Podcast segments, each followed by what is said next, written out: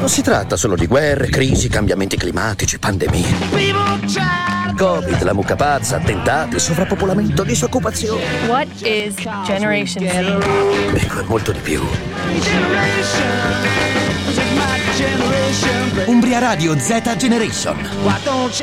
Lunedì 22 maggio, puntuali come sempre con l'ora del pop di Umbria Radio. Buon pomeriggio a chi ci sta ascoltando in radio, alle nostre solite frequenze, che per chi non le conosce sono 92 e 97.2 a Perugia e 105.3 a Terni. Chiaramente grazie al DAB Plus ci potete ascoltare in altre zone al di fuori dei confini dell'Umbria, come ad esempio alcune zone della Toscana, a chi ci sta ascoltando in streaming oppure in podcast, o oppure, ultima opzione, a chi ci sta ascoltando in replica di sera. In tal caso, buonasera a tutti. Insomma, le vie del Signore sono infinite e anche quelle di Umbria Radio, come potete ben sentire. Ad accompagnarvi nei vostri momenti di vita c'è Alessio Picchiani chiaramente al microfono e devo dire che è sempre un privilegio essere con voi in diretta il lunedì qui su Umbria Radio. Per chi non ci conosce, in due parole, stiamo insieme fino alle 15 con un mix esplosivo di musica, argomenti e ospiti squisitamente pop.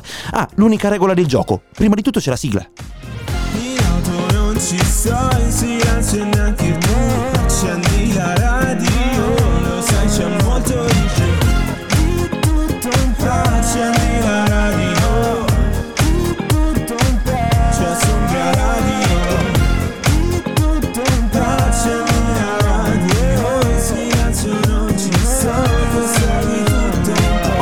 come tutti i lunedì c'è Alessio Picchiani con Luca Adriani, il compagno fidato in regia. Ciao Luca! Buon pomeriggio. Ormai ci vediamo sempre di più Luca. Vero. Ormai siamo sempre in questa formazione un po' back to back, come i DJ. Ti senti...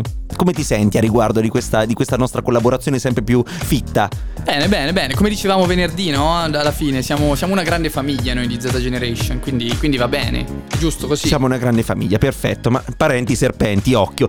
Il maltempo chiaramente ha devastato tante, tante zone della nostra Italia, dall'Emilia Romagna in particolare, molto colpita, con tante raccolte fondi, eh, iniziative a riguardo, anche a mm, altre zone, per esempio Senigallia, le Marche in generale.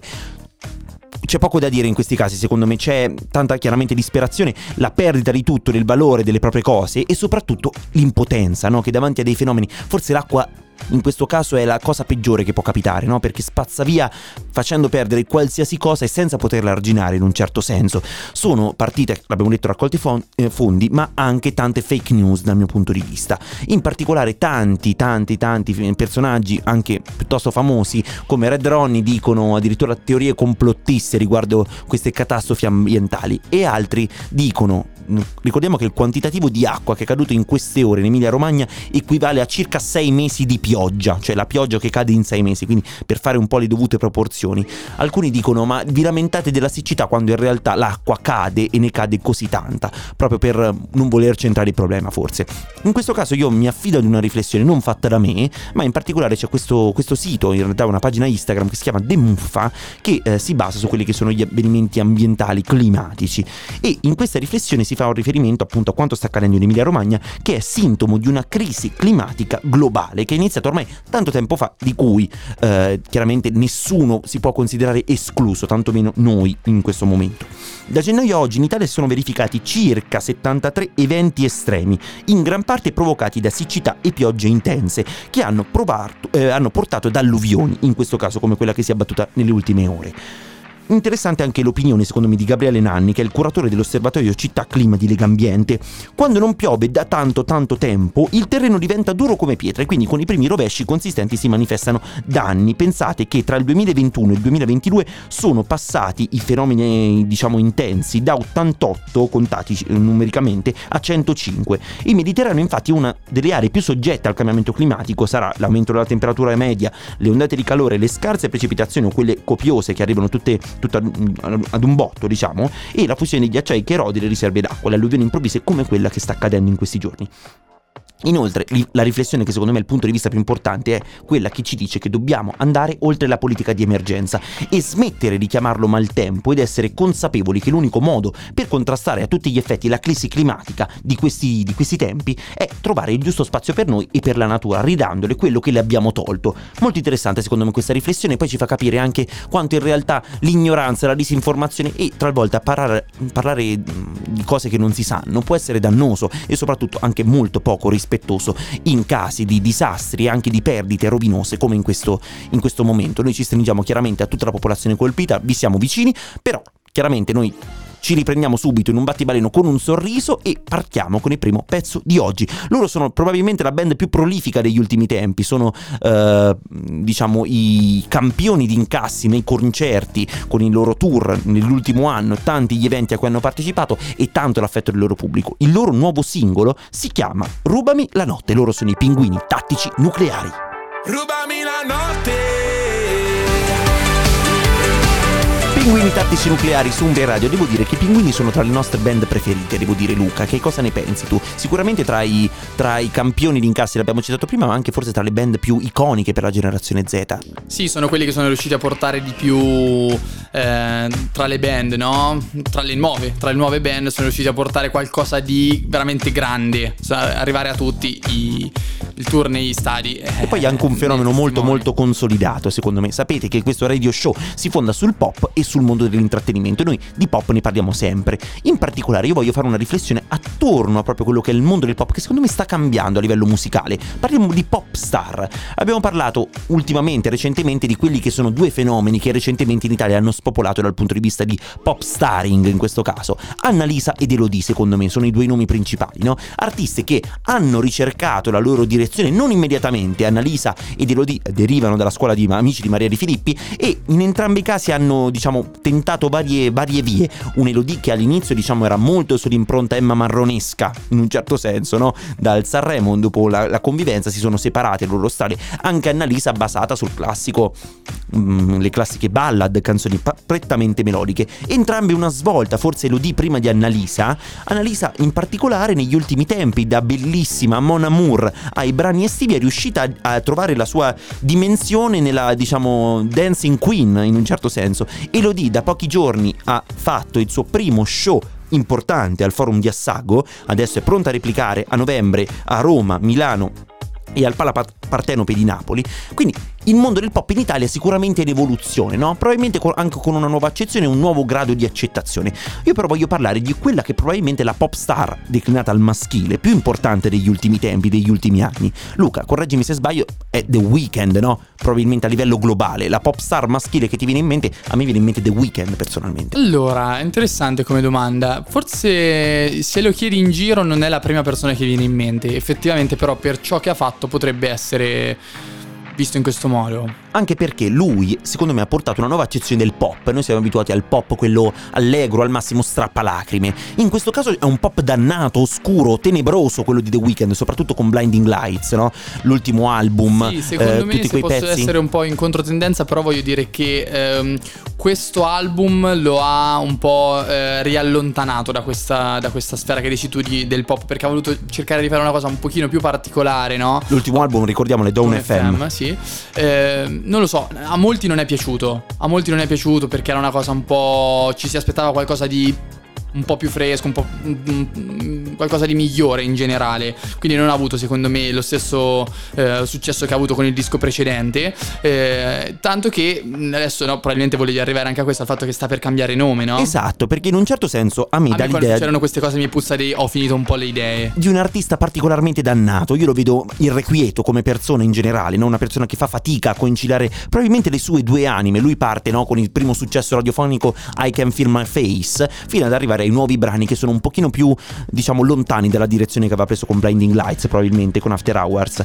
Ehm, The Weeknd probabilmente appunto cambierà nome, chiuderà la parentesi sotto il nome di The Weeknd e l'ha rivelato in particolare ad un magazine, in un'intervista molto importante a W Magazine in particolare, in cui accenna a chiudere appunto questo capitolo con il nome The Weeknd perché in realtà lui non vuole smettere di fare musica, semplicemente vuole trovare un nuovo, un nuovo nome d'arte che probabilmente sarà Abel Che Tesfaye, che nome. poi è il suo vero nome, nome di battesimo, che compare adesso anche nei suoi social. Infatti lo vediamo nelle sue pagine social, se voi ci fate caso, sotto al nome che rimane sempre The Weeknd, in descrizione c'è scritto Abel Tesfaye, adesso non so bene la pronuncia. Lui comunque è un artista che appunto ha fatto tanto sotto questo pseudonimo, no? Successi mondiali, ricordiamo probabilmente uno dei cantanti, se non le star più influenti, non solamente a livello musicale, ma anche a livello proprio di immaginario. Sì, sì, ha collaborato anche con tanti, eh, tanta gente. Basta pensare, mm, ad esempio, al featuring con i Daft Punk. Insomma, non è. Esatto, Ma ragioniamo anche appunto sul cambio di nome che dicevi tu, perché non sono in pochi gli artisti ad averlo fatto e quando è stato fatto non sempre è andata bene. Il caso più eclatante che mi viene in mente probabilmente è quello di Kanye West, no? Che ultimamente ha avuto delle derive psicotiche, probabilmente, adesso non so bene come definirle, però ha, eh, diciamo, deviato quello che è il suo percorso e adesso si definisce Ye, no? Sbaglio, sbaglio Luca? Giusto. Pare che si definisca Ye e questo Ye si fa riferimento diciamo a quello che è tutto un immaginario religioso biblico in cui Ye significa eh, l'elevato diciamo l'altissimo e quindi praticamente un'assimilazione tra eh, Kanye West e Dio beh molto umile devo dire è restato umile il nostro caro Kanye West che ci ha abituato anche il suo brand di scarpe, però, ad esempio, no? sì, Yeezy, chiaramente di, di, di sportswear in generale. Sì. Interessanti altre storie, no? In particolare Ye, come dicevo prima, significa you, voi, ed è la parola più utilizzata nella Bibbia, ecco il richiamo preciso. Altri nomi, Prince, no? Artista scomparso qualche anno fa, ma molto identificativo soprattutto per la comunità afroamericana e anche per le sue sonorità molto particolari. In realtà il suo nome di battesimo è Prince Roger Nelson e all'inizio lui praticamente si faceva chiamare The eh, Prince, chiaramente, dopo ha cambiato nome The Artist Formerly Known as Prince, con l'acronimo chiaramente, come per dire l'artista meglio conosciuto con il nome di Prince, per poi ritornare negli ultimi anni Prince. Altri casi che sembrano particolarmente curiosi in realtà che io proprio non sapevo, la stessa Jennifer Lopez per un periodo della carriera si è voluta chiamare semplicemente J-Lo, che poi è diventato i- iconico anche nelle sue canzoni, e anche Kesha, prima si chiamava Kesha senza la S del dollaro. In- interessante secondo me Vabbè, molto più marginali, però. molto più marginale e un altro grande della musica rap, eh, cultura street hip hop americana è sicuramente Snoop Dogg, che all'inizio si faceva chiamare Snoop Doggy Dogg, sempre con doppia G, interessante. Però con questi cambi nomi secondo me si perde un po' la direzione, no? Però forse è quello che vuol fare. Detto questo, The Weeknd ci ha abituato oltre che alla sua musica e ai suoi cambi di nomi anche a dei colpi di scena ed è per questo che verrà presentata come serie fuori concorso, come film fuori co- concorso in particolare al Festival di Cannes 2023 in questo weekend appena trascorso sarà trasmessa il 5 giugno 2023 su HBO in Italia su Sky e Now la serie The Idol che vede Abel, Tesfaye The Weeknd, insieme a Lil Rose Deep come protagonisti, in particolare in breve vi faccio una sinossi molto concentrata. Dopo un esaurimento nervoso che ha fatto deragliare il suo ultimo tour, la pop star Jocelyn, che è appunto Lil Rose Deep, è eh, decisa a rivendicare lo status che le spetta in un certo senso, quello di star globale, quindi quello di più grande e sexy pop star d'America in particolare. A riaccendere le sue passioni è Tedros, appunto The Weeknd, che è un impresario di nightclub passa- dal passato sordido in un certo senso particolarmente oscuro e il suo risveglio romantico le porterà nuove gloriose vette oppure lo farà precipitare nella profondità più oscure della sua anima. Chi lo sa, la risposta ci verrà data solamente tramite questa nuova serie che è appunto disponibile dal 5 giugno su Sky e Now. Allora, l'abbiamo citato, ne abbiamo parlato, Abel Tesfaye, The Weeknd non ci interessa la musica particolarmente, questo singolo si chiama Save Your Tears. Save your tears, conservati le lacrime. Adesso le lacrime, conservatele, ma tirate fuori il sorriso perché è arrivato il momento più iconico della nostra trasmissione. Lo conoscete, si chiama Social Club. 349 450 5242 è il numero WhatsApp di Umbria Radio che dovete tartassare di messaggi, dovete inviare qualsiasi cosa vogliate perché noi siamo una trasmissione particolarmente friendly a qualsiasi cosa.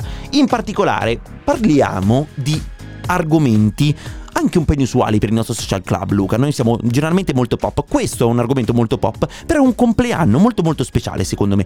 Quest'anno compie 10 anni il primo singolo che poi ha, diciamo, consegnato Levante, l'artista, che l'abbiamo visto anche nell'ultima edizione di Sanremo, come, diciamo, eh, successo radiofonico in un certo senso. Il singolo si chiama Alfonso. Tu lo conosci, Luca? Come hai scoperto? non ti conosco. Esatto, come l'hai conosciuta Levante? Grazie a questo singolo perché Sì. nel corso del tempo comunque Levante è, è un artista che si è confermata, no? Io la Sì. sono andato a vedere anche a Spoleto personalmente. Sì, anche io l'ho vista in concerto mh, anni fa, ora non mi ricordo che anno era di preciso. Comunque sì, in ogni caso è stato il, il- primo pezzo sicuramente conosciuto da Levante, con il quale ho scoperto Levante. Il primo pezzo abbiamo Alfonso. detto che adesso dopo dieci anni esce con una versione remasterizzata, si chiama Alfonso do Brasil. Du Brasil, du Brasil, non so come si dica, che è una versione in, in portoghese di questo brano, bellissima, però resta iconica più che il titolo del brano, una frase che è diventato un po' il mood di tutti noi. Che vita di merda. Lo possiamo dire, no? Lo- ormai l'abbiamo detto, non ci possiamo fare niente. Questione dei Ferragnez, Luca, perché sono usciti giovedì i nuovi episodi della seconda stagione, in particolare i primi quattro di otto della seconda stagione di dei Tu Ferragnez. immagino già l'avrai visti tutti. Certo, per fare un'analisi più adeguata, noi siamo necessariamente obbligati a guardare le cose per favorire eh, una discussione. Quanto tempo perso? Allora, ta- tanto tempo perso probabilmente. La prima serie ti ricordi un po' i commenti, l'avevamo commentata come un qualcosa di abbastanza superfluo, qualcosa che non aggiungeva niente alla narrazione già fatta tramite storie documentario da Chiara. In questo caso, soprattutto la prima puntata si focalizza su quello che è stato tutto il percorso della malattia di Fedez, no? Con il tumore. Certo. In generale, ancora di più, quest'anno secondo me si vede l'invadenza delle telecamere, però se da un lato c'è appunto questa ossessione che un po' preoccupa secondo me, no? L'idea di comunque vivere tutto il momento anche della malattia, che è probabilmente il momento più delicato per la vita di qualsiasi essere umano, con delle telecamere appresso, con l'idea comunque di creare un contenuto, è particolarmente invadente. Dall'altra parte c'è proprio, secondo me, lo, lo shift eh, in un vero e proprio show. Oddio, sembra proprio una di quelle serie americane che vediamo con Keeping Up, eh, Keeping Up with the Kardashian. Siamo ad un livello proprio più di show, secondo me, che da una parte è bello, dall'altra parte, ecco, una spettacolarizzazione. Tu personalmente, Luca, se tra qualche anno dovessi raggiungere la stessa fama, ma anche adesso ti proponessero, io voglio che una telecamera ti segua per vedere cosa fai nel quotidiano. Resisteresti? Beh, ehm, a parte... In qualsiasi momento, Luca, vita- eh. La mia vita non è la vita di Fedez, quindi eh, magari sarebbe forse per certi versi un po' meno, meno entusiasmante, no? Magari lavoro, cose Però come ti sentiresti all'idea di essere seguito da una telecamera? Ah, ok, eh, beh, forse In tutti i momenti della tua quottidianità.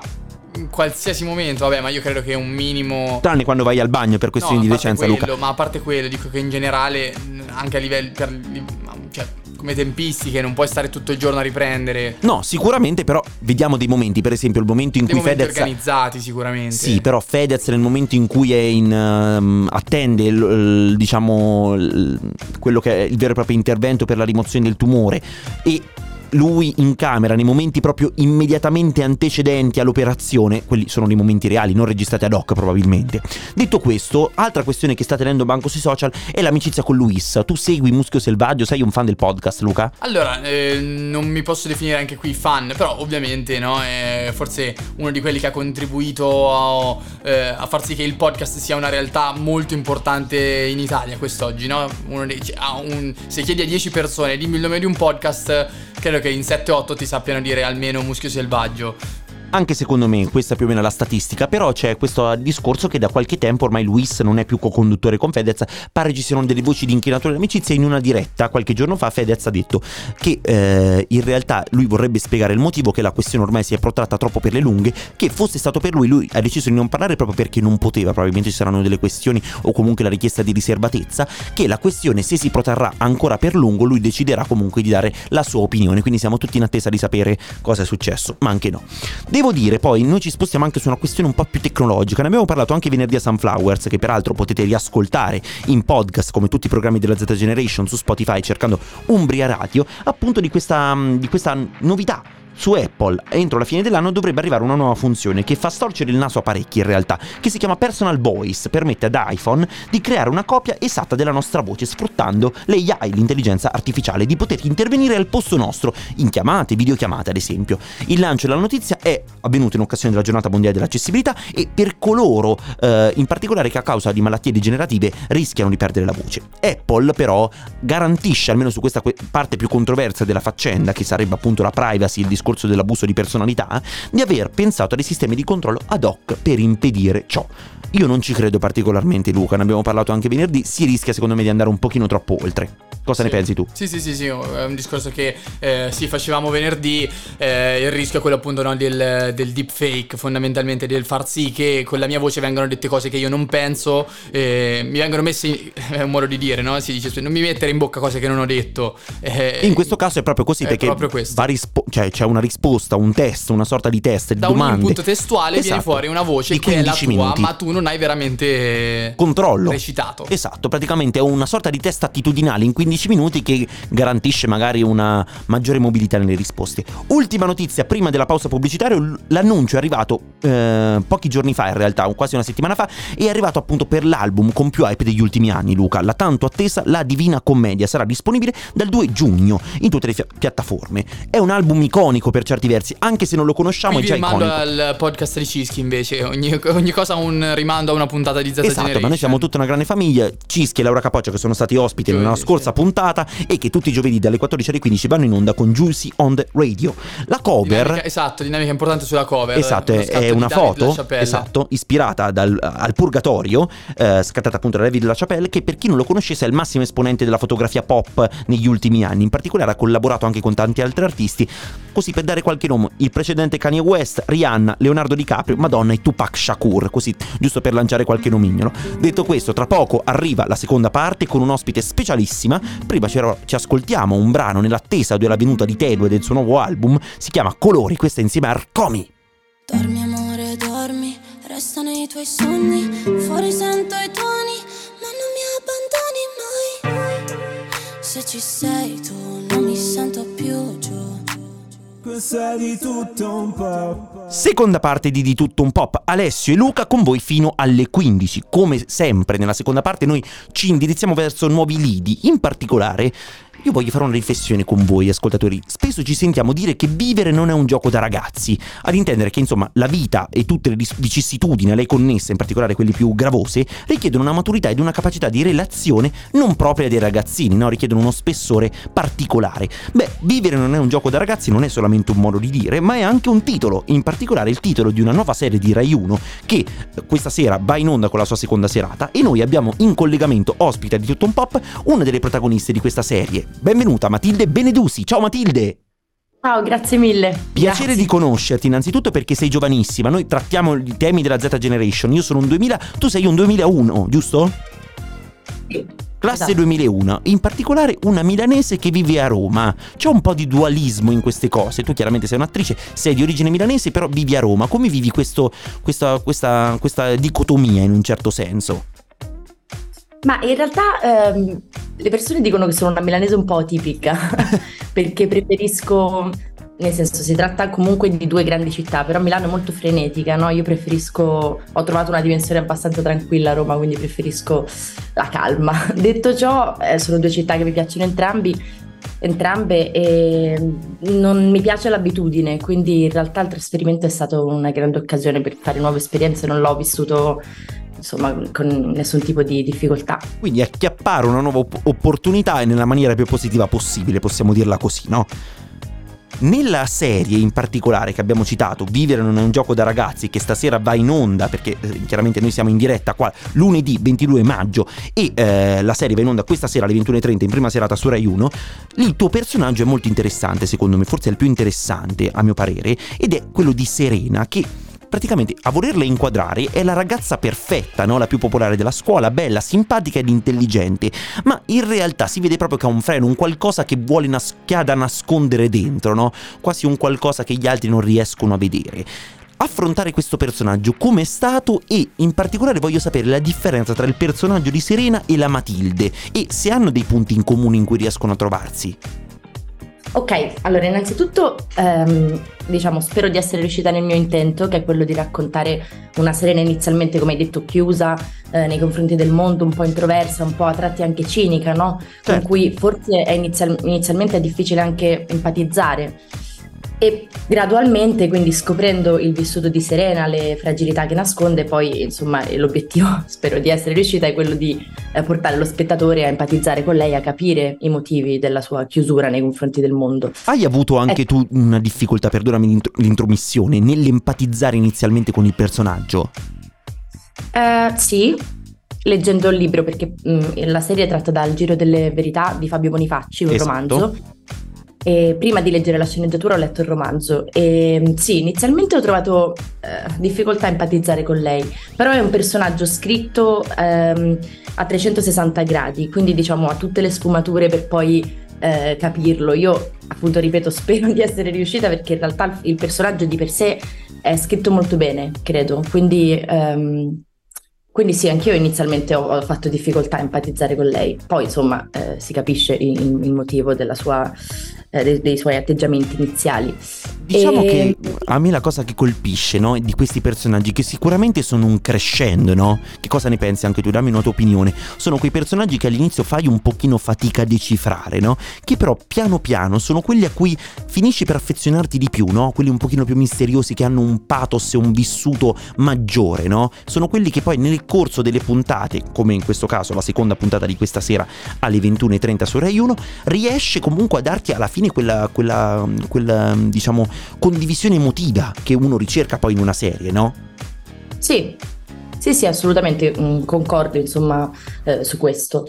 E, diciamo il percorso di Lele e Serena è un po' un percorso opposto e complementare al tempo stesso, nel senso che Lele parte come un bravo ragazzo, come il protagonista della vicenda, un ragazzo normale che ha una bella famiglia, con dei bei valori, eh, in cui c'è felicità, si vogliono bene insomma all'interno della famiglia. E poi ehm, il vendere una pasta all'amico che poi una pasticca all'amico che poi viene trovato morto per overdose insomma lo porta a commettere tantissimi errori e ferire le persone che ha intorno quindi per poi trovare una soluzione quindi un percorso di crescita di responsabilizzazione che avviene gradualmente però insomma il percorso di Lele Serena è un po' un percorso inverso no? Certo, e complementare, però è molto interessante questo viaggio a doppia mandata.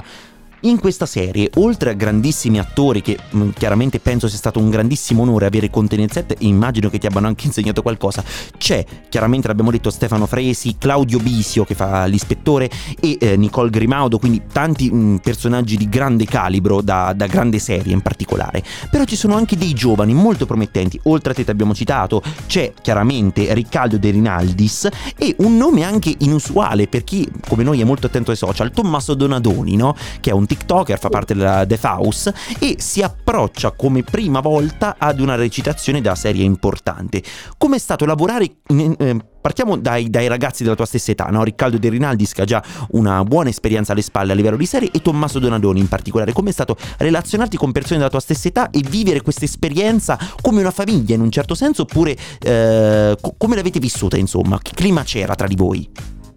Allora, bellissimo e siamo stati eh, facilitati sia dal regista Rolando che ehm, come obiettivo principale si è prefissato quello di creare un bel clima sul set. Questo è stato fondamentale perché ha voluto farci sentire accolti fin da subito, questo era diciamo l'obiettivo di Rolando. In più abbiamo girato in un hotel a Bologna, quindi insomma eravamo insieme 24 ore su 24 e, mm, e siamo, di, siamo, entrati subito in sintonia. Io con Riccardo eh, avevo maggior, la maggior parte delle scene con lui, quindi mh, mm, finivamo di girare, tornavamo in hotel e provavamo le scene per il giorno successivo.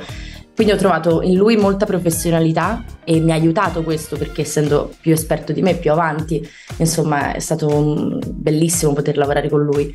E, mm, e poi sì, essendo grandi amici ci siamo anche fatti grandissime risate, abbiamo, eh, non, mm, ci siamo divertiti insomma in ogni modo possibile, quindi abbiamo avuto molta fortuna in realtà a incontrarci.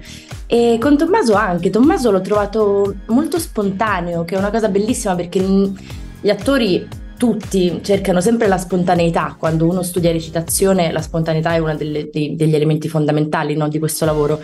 Invece Tommaso era, ce l'aveva innata, arrivava, provava la scena, la scena andava bene così perché lui è molto, è molto naturale, questo è un grandissimo pregio che ha una grandissima qualità, secondo me Tommaso ha proprio talento, quindi insomma ehm, è stato molto bello avere a fianco un Riccardo, nel caso di Riccardo appunto un ragazzo che comunque aveva già esperienza, quindi ti poteva guidare eh, sotto un certo punto di vista, e, e, poi invece Tommaso che insomma aveva questo talento pazzesco, questa naturalezza. Spontaneità, no? Che poi c'è differenza tra averla naturale e ricercarla, sicuramente risulta più forzata. Detto questo, ci ascoltiamo un brano che è iconico di questa serie, che è 18 anni di Ariete, che è molto Gen Z. Dopo il brano continuiamo a parlare, d'accordo? 18 anni, Ariete. Hai 18 anni non sai dove aggrapparti, non sai con chi parlare Allora Matilde, questo brano che poi è un po' la colonna sonora della vostra serie, ricordiamo Vivere non è un gioco da ragazzi, è nata in onda lunedì scorso, la prima puntata il 15, il 22, cioè questa sera la seconda puntata e si conclude con la terza serata, chiaramente lunedì prossimo, sempre alle 21.30. Questo brano è un po' la colonna sonora no, che abbiamo tutti quanti e mi interessa capire anche appunto Gen Z, che è un po' anche il target di questa serie. Secondo me questa serie ha eh, in comune con un fenomeno diciamo storico degli ultimi anni che sicuramente mare fuori, oltre che la, la produzione, anche diciamo quello che è l'intento, il messaggio, no? cercare di unire e di sovrapporre quelli che sono i livelli di creare un prodotto che sia adatto sia ad una generazione di adulti, chiaramente che alla generazione Z. È stato difficile cercare di trovare un linguaggio che andasse bene per tutte e due le generazioni e è un problema che ti sei posto oppure hai ritenuto tutto molto chi- chiaramente comprensibile da entrambe le parti?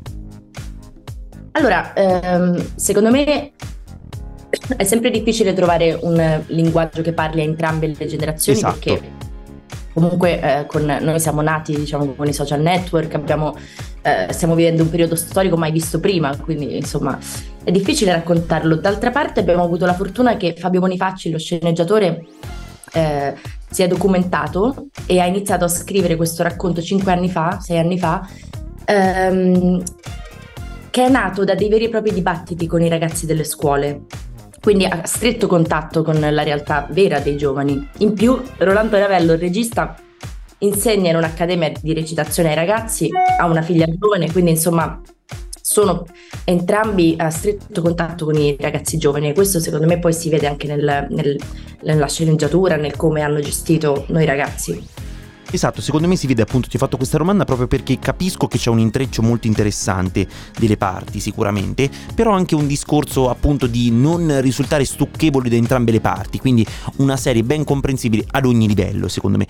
Molto interessante anche questo, questo discorso che sembra quasi, adesso faccio una metafora un po' azzardata, no?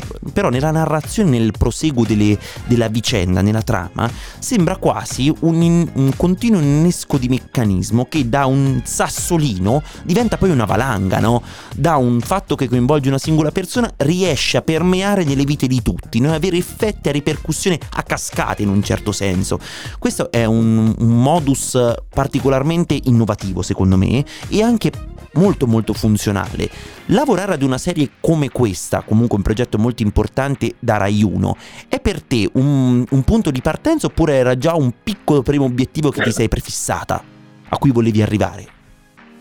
Beh, sicuramente è sempre stato un obiettivo, quindi sono contentissima e super felice e for- mi sento proprio fortunata di aver fatto parte di un progetto simile e spero che sia un punto di partenza, nel, nel senso che mi auguro insomma di poter lavorare ad altro, ovviamente, però sicuramente un punto di arrivo per me, certo.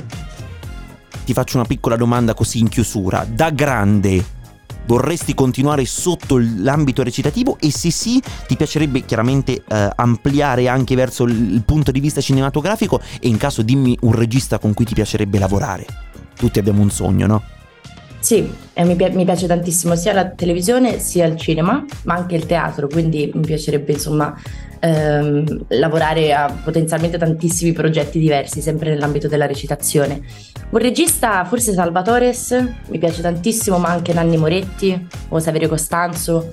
Insomma, mh, ci sono tantissimi registi. Nomi molto interessanti, anche molto introspettivi, no? Tra l'altro l'ultimo film di Nanni Moretti, Il Sol dell'Avvenire, è uno dei l'ho film più belli, no? uno dei film più belli. Che cosa, che cosa pensi di questa crisi del cinema della generazione Z? I biglietti ridotti addirittura a 3,50 euro, una fatica che già era pre- precedente del Covid, ma con il Covid si è confermato questo trend negativo per il cinema. Che cosa ne pensi? Che eh, in realtà è un qualcosa che pian piano si andrà a ricostruire oppure proprio la nostra generazione ha perso appeal nei confronti di un, di un luogo come il cinema? Allora, io sono sicura, almeno me lo- auguro, sono, però sono ottimista in questo, penso che il cinema comunque sia, ehm, diciamo, sia in un momento critico a causa delle piattaforme, no? Abbiamo visto che ormai è tutto disponibile sulle piattaforme, quindi è più conveniente molto fruibile, stare no? a casa e Tutto guardare, esatto, più fruibile. Però d'altra parte io credo che questo questo si è visto molto mh, quando è finita la pandemia, quindi subito dopo il Covid si è visto quanto noi effettivamente come esseri umani, parte di una società, abbiamo bisogno del contatto, no? di stare con gli altri. Secondo me il cinema, che è proprio condivisione, anche quando ti siedi eh, al cinema eh, con persone che non conosci, è un'esperienza che comunque è unica. Quindi secondo me, anche se in questo momento risulta un po' indebolito, non morirà, non può morire. Io mi auguro che sia così, ma sono veramente positiva su questo. Credo che ehm, sia soltanto una fase, si riprenderà sicuramente perché eh, andare al cinema è tutt'altra esperienza, no? che, che, insomma guardare i prodotti da casa, quindi mi auguro di sì. Condivido in pieno la tua riflessione, grazie mille a Matilde per essere stata con noi, ti auguriamo tanta tanta fortuna, complimenti ancora per il tuo ruolo di Serena nella serie. Vivere non è un gioco da ragazzi che è in onda su Rai 1 questa sera con la seconda serata e lunedì prossimo sempre alle 21.30 con l'ultimo atto. Grazie Matilde, qualora volessi le, nostre, le, le porte della nostra trasmissione sono sempre disponibili, grazie ancora, noi ci ascoltiamo il prossimo pezzo, tra poco siamo in chiusura ma va bene, intanto ci godiamo i Bundabash, l'unica cosa che vuoi. Passerò, fossi l'unica cosa per te. Ritorniamo subito dopo i Bundabash, l'unica cosa che vuoi. Abbiamo appena parlato con un'attrice molto molto promettente, 2001, quindi piena Gen Z.